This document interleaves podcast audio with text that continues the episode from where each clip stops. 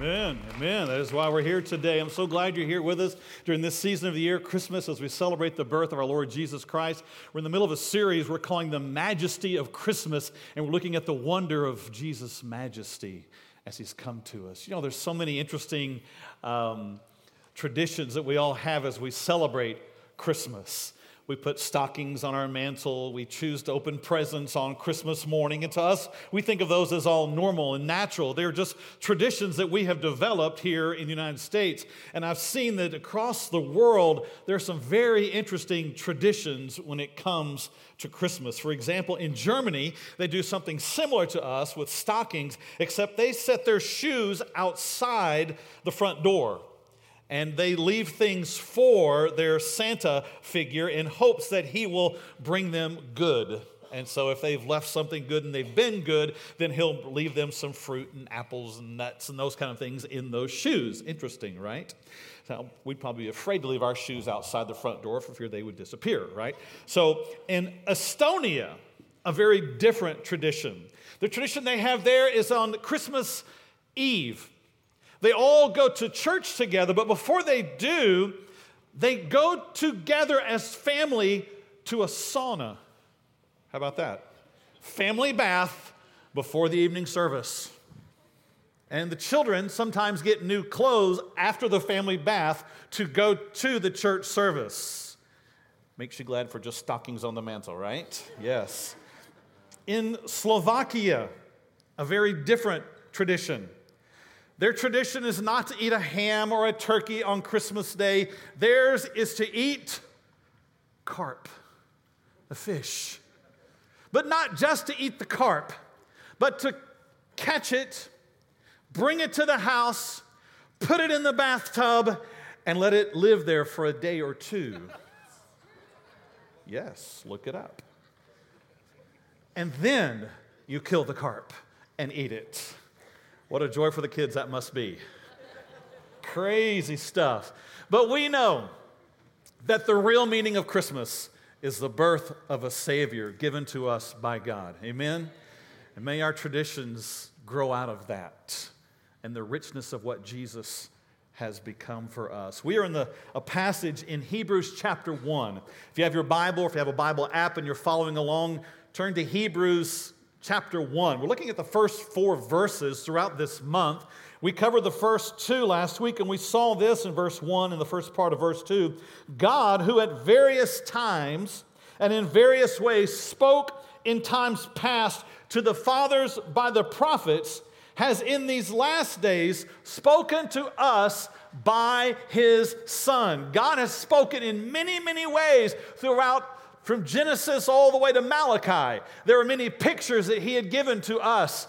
But in these last days, the Bible says, he has spoken to us by his Son. And we saw last week of how the Old Testament is filled with pictures that all point to the Son. And if you don't understand that that's what the Old Testament is all about, that it's all about Jesus, then you will misunderstand much of the Old Testament. But if you use Jesus to help you understand it, it'll make a whole lot more sense to you. So we saw that verse, and then we saw this, and we, we drilled down on these two things in this next part of the verse here in verse 2. It says that through Jesus, whom he has appointed heir of all things, and through whom also he made the worlds. Isn't it wild how he just attaches that sentence? Oh, and uh, through him also he made the worlds. The whole universe is created by him through Jesus. He just spoke, and eternity comes into being as in the physical realm. Crazy stuff. So today we get into verse 3. We're going to just camp out there for just a little bit. We're looking at the majesty of Jesus and what he has done in coming to us as a babe. And I, I, mentioned last week how we can look at the Christmas story from so many different angles. You can look at it from the perspective of Mary, from Joseph, from the shepherds, from the wise men. You can look at it from a lot of different angles. But this year here at Vertical, we are looking at it from heaven's perspective. We're looking at it from eternity's perspective and what the Father had planned and what was accomplished when this baby is born, who will be and who is the King of all kings we see his majesty here. So let's look at verse 3. One verse that we'll hang out on today. Who, being the brightness of his glory and the express image of his person. That's our verse for the day. How about that? Jesus is the brightness of the glory of God. God, in all of his glory, in all of the wonder that he is, it says that Jesus is the, the brightness of his glory. He's the greatest of the glory of God. And he is the express image of his person. He is the exact image of what God is. You know, some people have this idea that in the Old Testament, God was this mean, bad guy. And in the New Testament, God is Jesus, the nice guy. You know, kind of like God woke up on the wrong side of the bed in the Old Testament and the right side of the bed in the New Testament. I'm going to tell you what, He's the same God from beginning to end. He's the same God who has always existed. He is the God who doesn't have beginning or end. He is the God who always is. Amen? And if you take, according to this verse, you take all that He is in eternity, in His grandeur, in all of His magnificence, if you could take all of that and package it and put it into human form, you would have Jesus. He is the exact image of the heart and essence and person of God. That's why Jesus could say, If you've seen me, you've seen the Father. There's not a difference between He and I, Jesus would say. He is the express, the exact image. Now, to truly understand what this means, to truly understand the majesty of who Jesus is and what it means that He came as a baby at Christmas, we have to go back before His birth. We have to go back before that Christmas. We have to go back in time. In fact, Jesus said of himself, Truly I say to you, before Abraham came into being, I am. You see, Jesus was born that day as man, but he had always existed. Now, this next part of our service is going to be challenging to all of us. So I'm just going to, I'm just going to tell you up front you're going to need your spirit filled thinking caps on this morning because we're going to journey into some pages and thoughts in Scripture that maybe you have not ever even considered, thought about, or known. We're going to see Jesus before he is birthed here. We're going to see what he's doing even before creation because he has always existed. Now, for us to do this, we have to go back to a, a place before Genesis, the beginning. We have to go back to a time before then. Watch this. We have to go back to a time where there is no time. Mm, that's, that's hard. That's already hard right there to kind of wrap my head around because I, I'm, I'm a time dweller. We all are.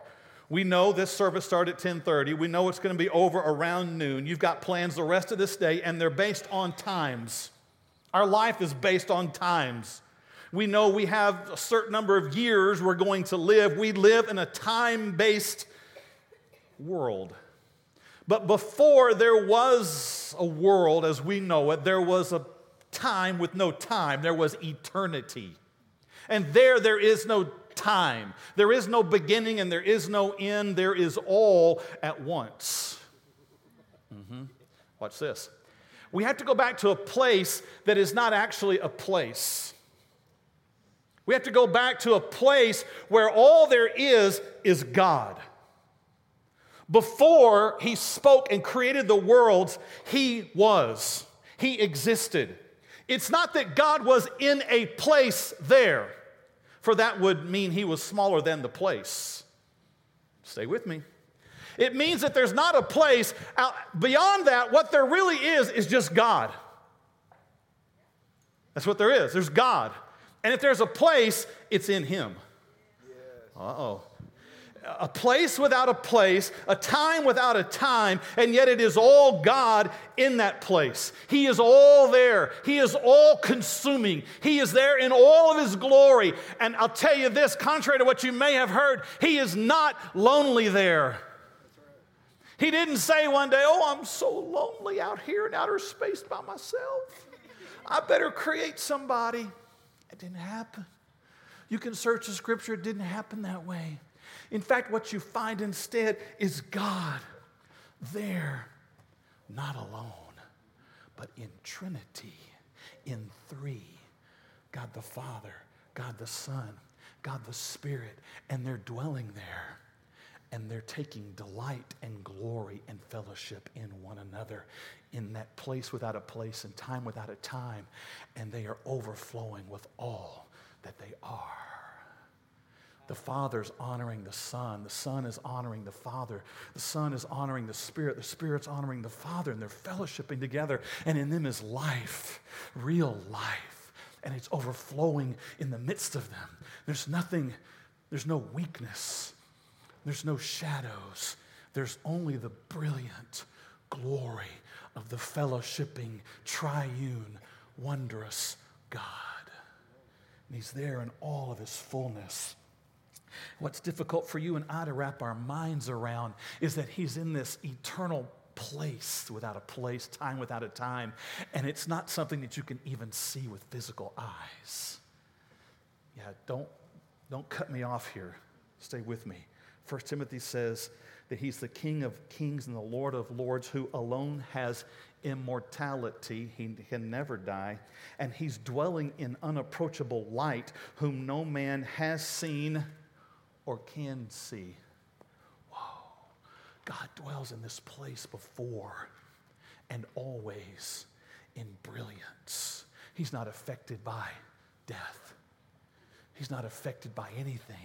He is overflowing with life and all that He is and all that is glorious and wondrous is in Him.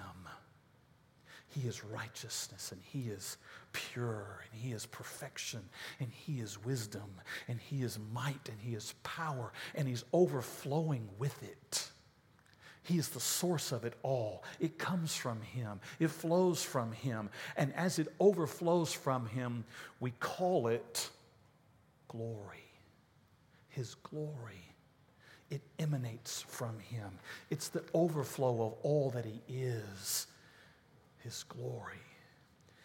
And this is all happening before we've even begun Genesis chapter 1. You might think, wow, I just wonder what is what's most glorious about him? If you could take in all that he is, what would be the most glorious? Would it be his holiness? The angels in heaven, when they are gathered around him, they, they take in what is happening, who he is, what he is. And they have one word that they utter over and over and over. It's the peace they can't get away from.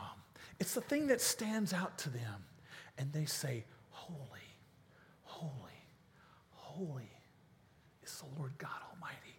Is that what is most glorious about him? Is it his his holiness, that there is such perfection and beauty, such justice, such righteousness, such purity in all things, no shadow of turning, no, no hidden agenda, just God in His holiness. Is this the greatest?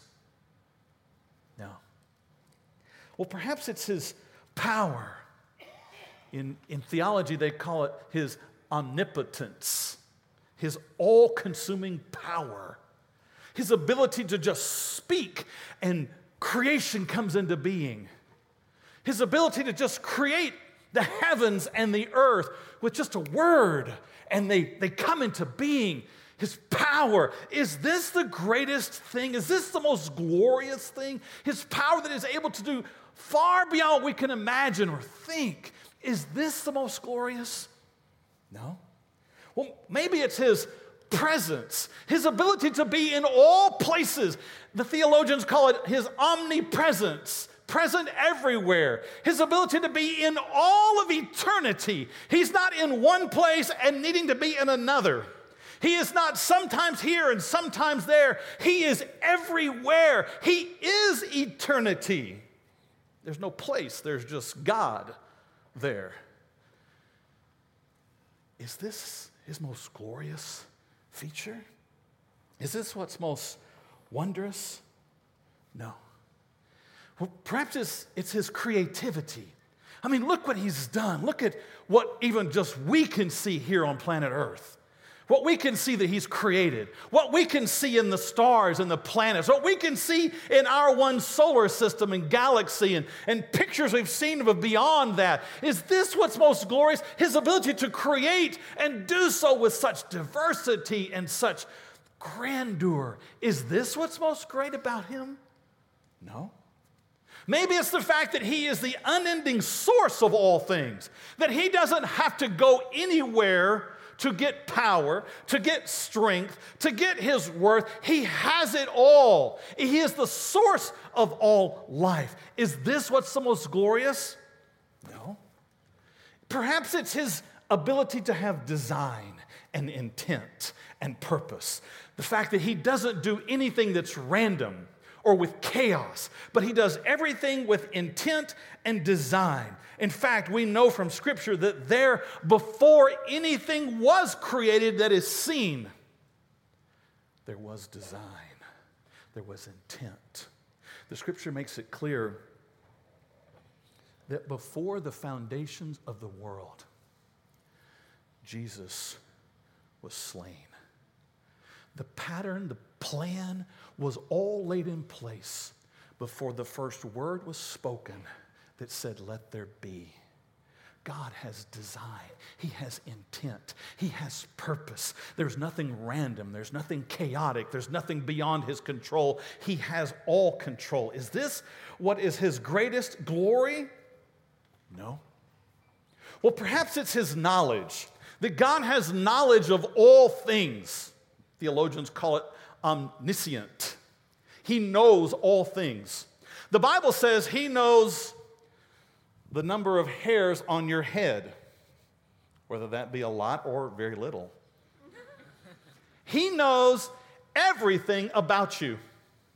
He knows the words that you have spoken over time. He knows the words you will speak. He knows your thoughts before you've thought them. Wow. Have you ever wondered you could just if you could know your spouse's thoughts, and quickly you went, yes, and you said, no, no, no. Right? I know. I know. Just imagine if you did, how full your head would be of things you wanted to hear and didn't want to hear. Or just add into that your children. Just imagine if you had all of the thoughts of your family all together in your head, and they were all moving around in there. Whew, that makes me tired. Watch this God knows all of our thoughts. He knew them before we thought them, and they don't bump into one another in Him. But we have to go ahead and multiply that times all the number of people alive today and who have ever lived or who ever will live. This is the omniscience of God. And we're just talking about our thoughts. Hey, there's a whole lot more knowledge out there beyond that. There is nothing that catches him off guard. There's nothing new to him. He knows all things. He knew that bill you were going to get this week. He knew that phone call that you did not want to get this week. He knew that sin you would commit. He knows your hurts, your longings, your dreams, your fears. Surely, this would be what is what's most glorious about God that he can know all of that. But the Bible says there is yet a greater glory than any of those things and any others that we might attempt to list this morning. Our verse said that Jesus is the brightness of his glory. Jesus alone is brighter and more glorious than all of any one of those things because in Jesus is all of those things. And in Jesus, all of those things step down into planet Earth to tabernacle among men. Jesus comes and he limits himself can you imagine having all of that, knowing all of that, having all power, having all glory, having all rule and reign, having all worship given to you, and you choose to lay that down? You choose to come to earth and limit yourself, give up what you had to know little, to have little power, to have little presence. And yet Jesus does this and he comes, and not only that, but he comes to be a servant. He humbles himself, lays down his life, pays the price for sin, defeats Satan, rises again the third day, and it causes him to be the brightness of God's glory. He alone is the greatest expression of God's glory. And really, we haven't even got to Genesis 1 yet. We're still just before creation. This is all before a word is spoken. But then God does speak. We read in Genesis that He creates. And what He creates, He creates out of who He is. And He creates form and substance that you and I can understand. He creates earth. He creates water. He creates wind. He creates gold. He creates things that we can touch and feel. But watch this they are all just pictures of the reality of Him. Yes. Gold that we treasure here so much on earth is just a picture of real gold in Him. Water that we enjoy here on planet Earth is just a picture of water, living water that is in Him.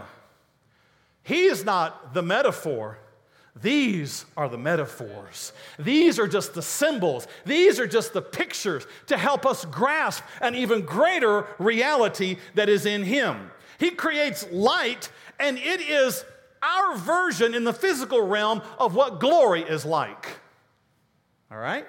So we look up at the sun, not for very long, or not at all. We just glance at it and it's bright, it's glorious, right? It's, it's just too much to take in.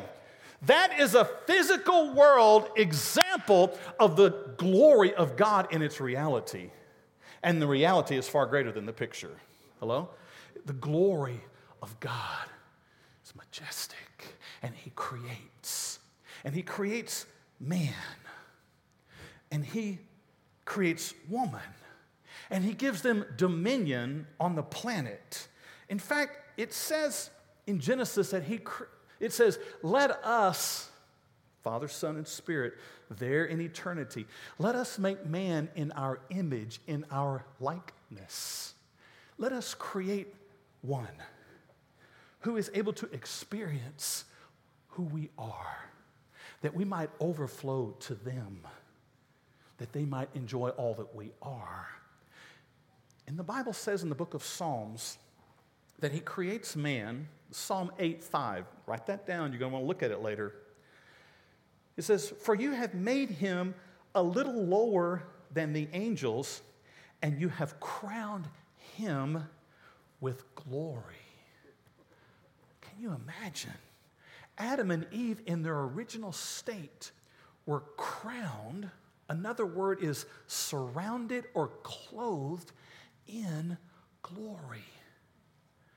They were sharing in the very glory of God.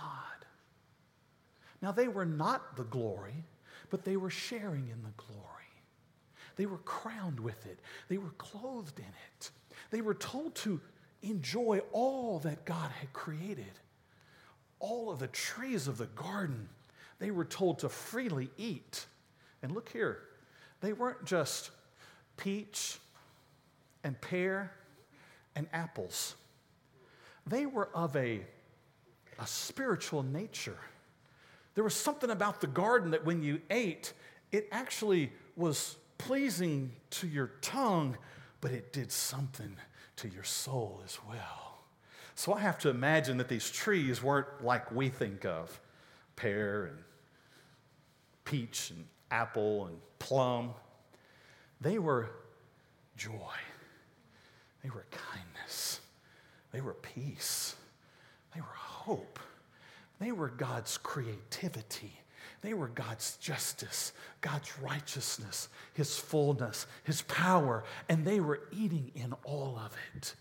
They had the ability to walk on this planet in the full glory of God. Can you imagine that? There was no death, there was no fear, there was no doubt. There was no uncertainty. There was no sin. There was no guilt that separated you. There was no conflict. There was no tension. There was no uncertainty. There was the fullness, full awareness that you were with God. And you shared in all that He had, and He shared all that He had with you, and you were the you were crowned with glory. And so that when Adam and Eve looked at each other, they were not clothed with clothes.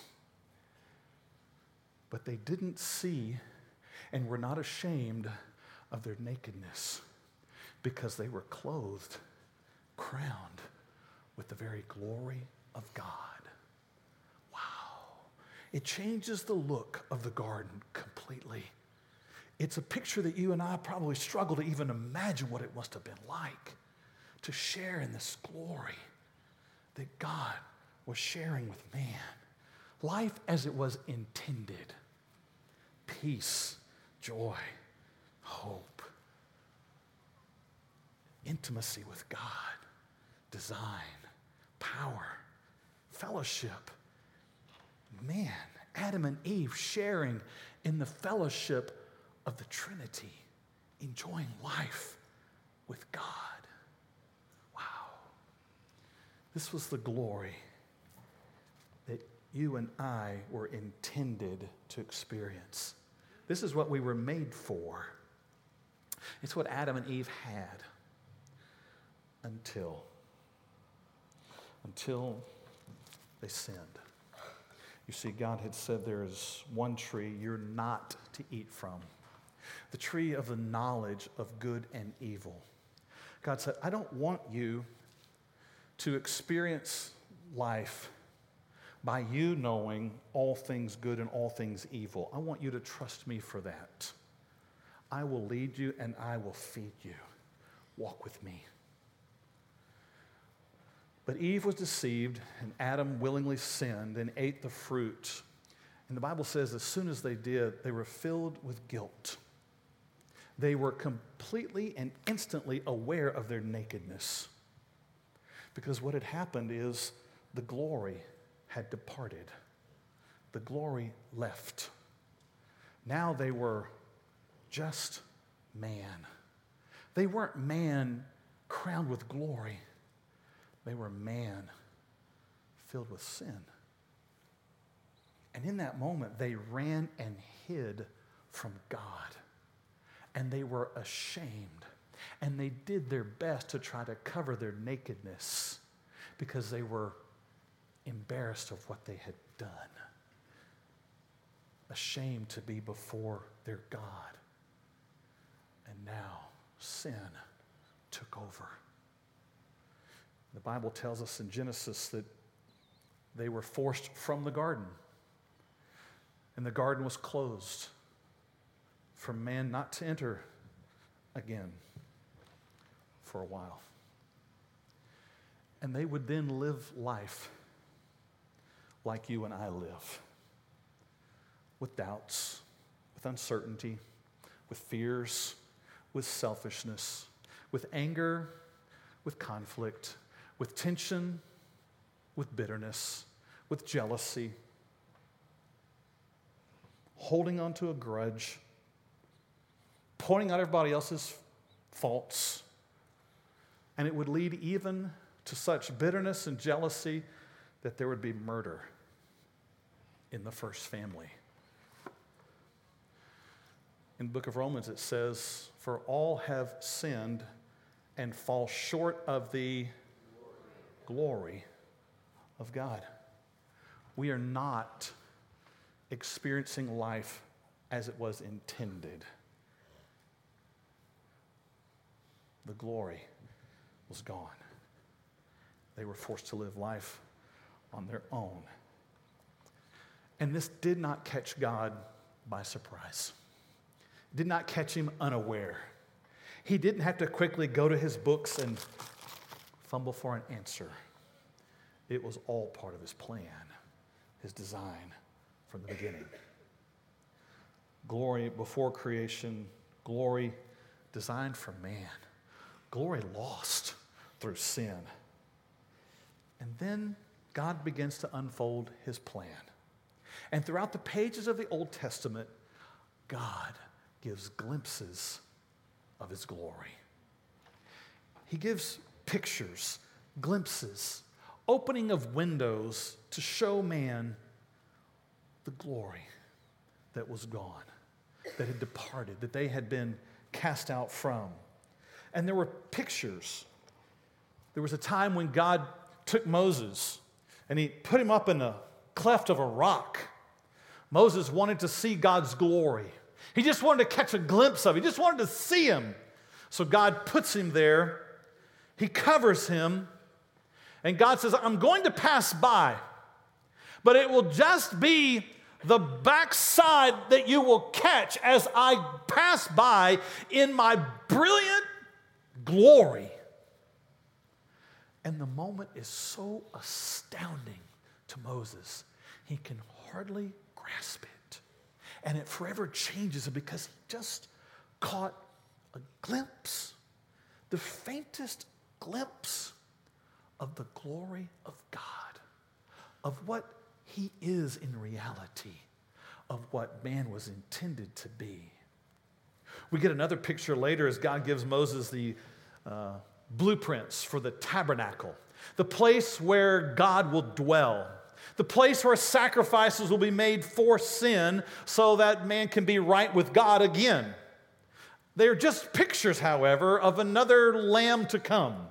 They're just pictures throughout the Old Testament. And in this one picture, this tabernacle is built according to God's design. And when it is finished, the Bible says that the glory of the Lord filled the place with such astounding presence that they could not even stay in it. They had to leave because the glory was so astounding.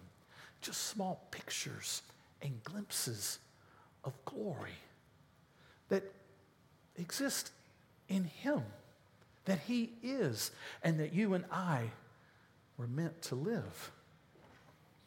Isaiah chapter 6, another story where Isaiah is given a vision of God. There's a throne and there's great holiness, and the angels are gathered, and the glory is there in that place, and it forever changes Isaiah. He falls down on his face before the Lord, and God uses him in a mighty way because he comes face to face with God's glory and experiences it. These pictures go on, and they all pointed to another glory that was coming. They all pointed to Jesus who was coming, who would come to restore the glory for man that you and I were intended to have. Mm. So the New Testament unfolds. And we see verses like this The Word became flesh and dwelt among us, and we beheld his glory. The glory as of the only begotten of the Father, full of grace and truth.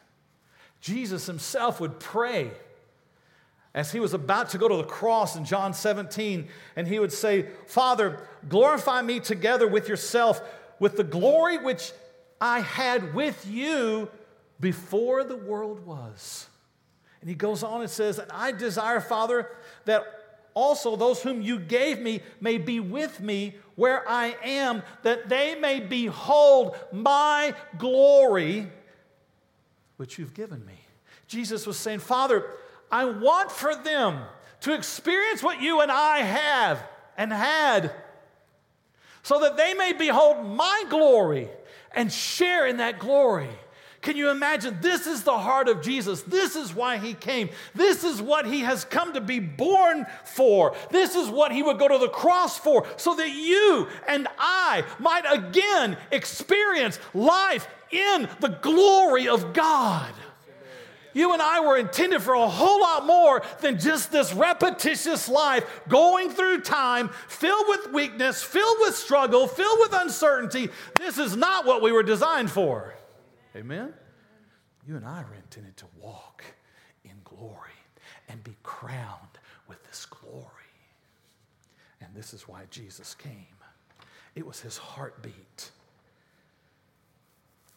This is why the angels split the sky and say, Glory to God in the highest, and on earth peace, goodwill toward man. Because God was showing his glory in Jesus. And he would be the exact image of the Father. Jesus would say in John 14, If you had known me, you would have also known my Father. He would go on and say, He who has seen me has seen the Father. In John 1, he would say, No one has seen God at any time. The only begotten Son who is in the bosom of the Father, he has declared him. John 10, Jesus would say, I and the Father are one. It also says that the Jews took up stones against him on that day. They didn't like hearing that, that Jesus and the Father are one. People don't like hearing that today. Jesus was a good man, but Jesus as God, hmm. What people really don't like hearing is the fact that you and I can be reconciled, restored to God, and to say that we've been made one with Him. It's tough. There's many Christians who don't even like to think about that because they get all caught up in their sin, their weakness, their struggle.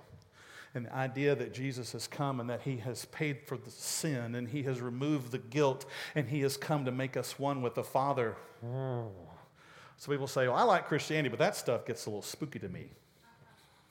I'm here to tell you that is the essence of faith in God, is knowing that Jesus has come, He's paid my debt, and He has made me one with the Father to share in all that He has. Yeah, we're not through yet this morning.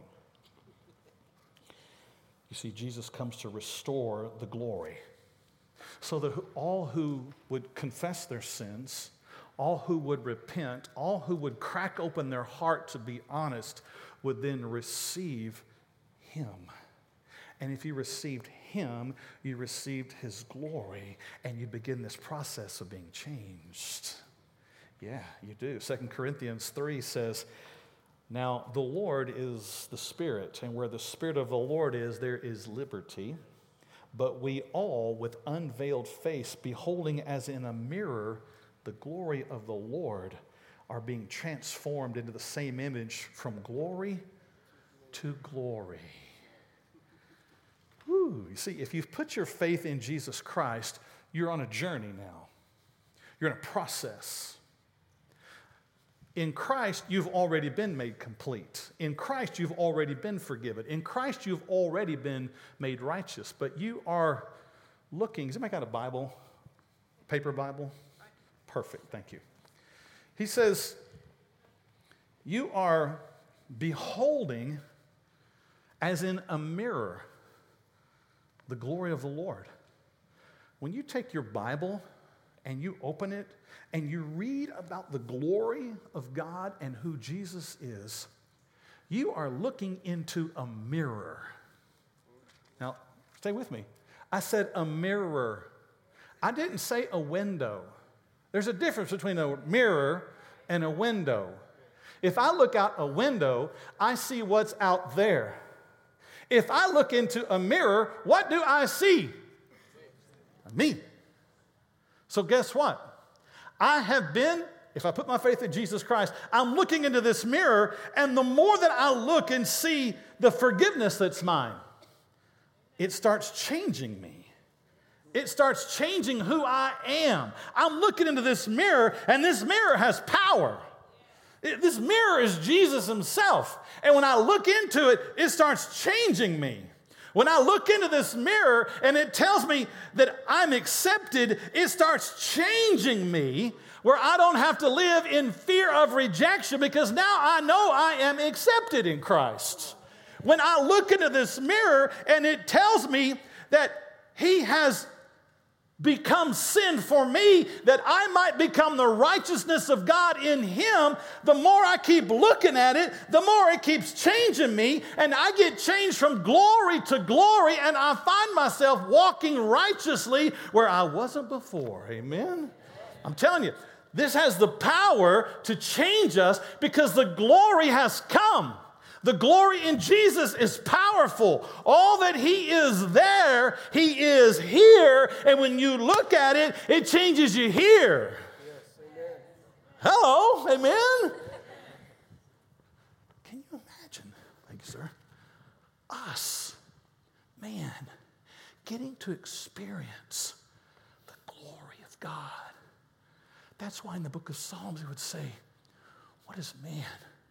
That you are mindful of him. Us, weak, frail, inconsistent, yet you choose to show your glory to us, to change us, to restore us, to redeem us, to change the way I think and free me from my destructive ways to change the way I think so that I don't have to live discouraged and depressed, to change who I am so that I might have freedom in my relationships, to start bringing reconciliation, to start bringing restoration. This all happens as you keep looking into the glory of God. It changes you. Yeah, that's where we all are. We're in that process of looking and being changed from glory to glory. But let's see the rest of the story today. Because that's not the end of the story. Where you and I are today is not the end. There's another time coming where we go back to the time without time, back to the place without place. Whenever you and I have finished life on this planet and we are in the presence of God, we'll be in that place where He was all the time. Amen? Time without time, place without place. And in the book of Revelation, John gets a picture of it. He gets to see some of it. So watch with me as we finish up today in Revelation 21. John says this He says, Now I saw a new heaven and a new earth. For the first heaven and first earth had passed away. I'm okay with that. Amen. This planet it needs some help. It needs restoring. It needs to be redeemed because it is fallen. It, it's experiencing the consequences of Adam's sin. It's a fallen planet. And John says, I saw it. I saw a, a new earth, and, and I saw a new heaven, and there was no more sea. This place was different. He goes on in verse 2 and says, Then I, John, saw the holy city, New Jerusalem, coming down out of heaven from God, prepared as a bride adorned for her husband. He says, I saw something, and, and the only thing I know to compare it to is like at a wedding. He says, I see this city coming down. That's all I can picture is a city but it's not really a city because it's kind of like a bride as well. And it's like a bride, and she's, she's glorious, she's beautiful, and she has been prepared for her husband. You know, if you go to a wedding, you know that is the best part, right? You know, you've been sitting there for a while and you're anxious to get on the cake and maybe the meal they're providing, but you listen to some music and you know, in starts coming the ushers and the parents are being brought down, music's playing. And then, you know, then comes the groomsmen and the bridesmaids. They're all coming in and it's kind of building, you know. The music's building up a little bit and you can tell, hey, we're getting closer. You know, there's the best man. they were getting close. And all of a sudden, the music kind of builds, and the pastor says, Would you please stand? You know, and then you look, and here she comes. Boom, boom, boom, boom. You know, here comes the bride. Everybody turns around and looks, and all the ladies are like, and some of the guys, they're crying, but they're, they're trying to hide it. It is the most beautiful moment when the bride is coming down the aisle. She's beautiful. She's, being, she's been preparing for this moment. She's been waiting for this time where she'll walk down the aisle and stand right next to her husband. And John says, I don't know what to compare it to, but this is what it was like. It was, it was like a city and it was majestic, it was huge, but it was very personal, it was very emotional, it was very moving. And I could tell a lot of preparation had gone into it. This, these people, this person, it's like a bride prepared for a husband. It goes on in verse 9, and it says, Come, I will show you the bride, the Lamb's wife. Now, look, we don't have to be too, many, too much of a Bible scholar to know what's happening here.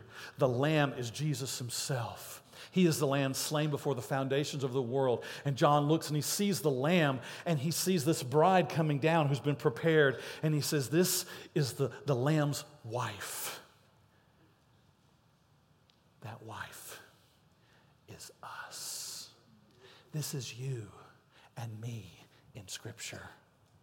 This is a look into the place without place and time without time. And here is this bride who's been prepared and she's prepared for the groom, Jesus himself. Wow. You and I getting to share life with Christ, oneness with Christ, nothing held back with Christ, full blessing with Christ, all the riches with Christ. It goes on, and John says, And he carried me away in the Spirit to a great and high mountain and showed me the great city the holy Jerusalem descending out of heaven from God. And John says, There was something about it when I looked. I see the bride, I see the city, I'm trying to take all of this in, but there's one thing that just stands out to me. There's one thing that seems more grand than anything about this bride, about this city who's been prepared for this moment. And here it is. Check it out. Click. She's having the glory of God. She is restored in completeness to all that she was originally intended for and more. She is there with the Lamb and she has the glory of God. The crown is placed back on her. She's clothed with it and she's there with Jesus. Ooh. John goes on, he says, But I saw no temple in it, for the Lord God Almighty and the Lamb are its temple. There's no place, remember that's what I said, there's no place you go to, there's no temple area, there's no altar area, because it's, it's everywhere. It's who He is. The Lamb is the temple. And he said, And the city had no need of the sun or of the moon to shine in it, for the glory of God illuminated it. It's a place without place. It's a time without time. It's a creation, an area, an eternity that's different than what we know. And he said there's, there's, there's illumination, but there's no light there. There's no sun and there's no moon, but it is brilliant and filled with glory. He says, and, and what I see illuminating it is the glory of God. The glory is just emanating from that place. But John says, I'll look deeper to see where it was coming from. And look what he says. He says, The Lamb is its light. Jesus again. It started with Jesus in the before, and it ends with Jesus in the after. That is all the same. Last verse, and we'll finish. It says, And the nations of those who are saved shall walk in its light, and the kings of the earth bring their glory and honor into it. This place without place, where God is. The Lamb is there, filling it with glory, absolute, wondrous glory. And he says, Those who are saved, those who have repented of their sins here, have put their faith in Jesus, they walk in the light of this glory. They're there in it. They're just walking about in it. They're enjoying it. They're taking in all of the majesty, the grandeur, the righteousness, the favor, the blessing, the peace, all that's in Him. They're just walking in it. Wow. And this was God's design. Sin corrupted it. Jesus came to restore it. And he makes it possible for you and I, by faith, to know this glory today. So that in my heart, I'm walking in his favor, forgiveness, his peace, his hope. Christ in you, the hope of glory. Do you have that today? Do you have that peace? Do you have that hope? There may be some of you here today that have not taken that step. You've been to church, you've been religious, but the idea of truly being at peace with God, of knowing that glory has come, and you settling the matter, it hadn't happened yet. And this has only ignited the desire even more for it. The Bible says that that happens when we repent of our sin and we become a follower of Jesus. So today, if you have not taken that step, then it begins with a prayer that goes something like this God, I have sinned. I have fallen short of the glory that you intended for me. And I repent of my sin. I know that it was placed upon your son, Jesus, and I thank you for that. And I receive your forgiveness, your favor, and your love. If you pray that prayer, then on the authority of Scripture, then you are saved you enter into a, a, new covenant, a new relationship. You become a new person. Now, I know you may have already taken that step, and you say, I did that. It's been a while. But I can tell you honestly, I haven't been walking in the light of it. It says here that these nations were walking in the light of this glory. And maybe this Christmas season, you're ready for things to be different. You're ready for a new dimension of God to intersect your life. You're ready for a fresh picture of Him and to walk in closeness with Him. It's almost the same process as when you were saved. You repent of where you've been and you accept His forgiveness and say, God, thank you that you have forgiven me. I come now to walk with you and walk in the light of this glory that you've given me. Would you bow your heads? This is the reason the angels came. This is the reason Mary treasured up all these things. This is the reason that the shepherds made haste to go and see the Christ child. If you're here today and you have sincerely prayed the prayer of repentance and you've asked Jesus into your heart, and today it starts, would you just raise your hand and say, I've prayed that prayer today? I'm ready to begin new life in Jesus Christ. Amen. Anyone else? I'm praying that prayer today because I, I'm tired of this religious walk I've had. I'm ready for real life in me. I want to know the glory of God. You're praying that prayer today. Just lift your hand. Anyone else? Amen. If you're here today and you're saying, God, I have, have not walked in the light, but I am I'm choosing to today. I'm turning my back on where I've been, and I'm turning to face you in all your glory. Thank you that you've given me glory Jesus. Would you make that commitment to Him just in your own way right now? If there's sin to repent of, do that. If there's commitment to be made, do that.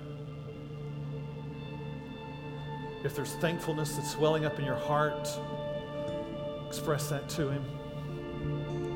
If you're grateful for glory He's given you today, thank Him for that. If you're grateful for glory yet to come, thank Him for that. If you see it, that today not all things are under His feet, but you're longing for the day when they all will, thank Him for that. Worship Him.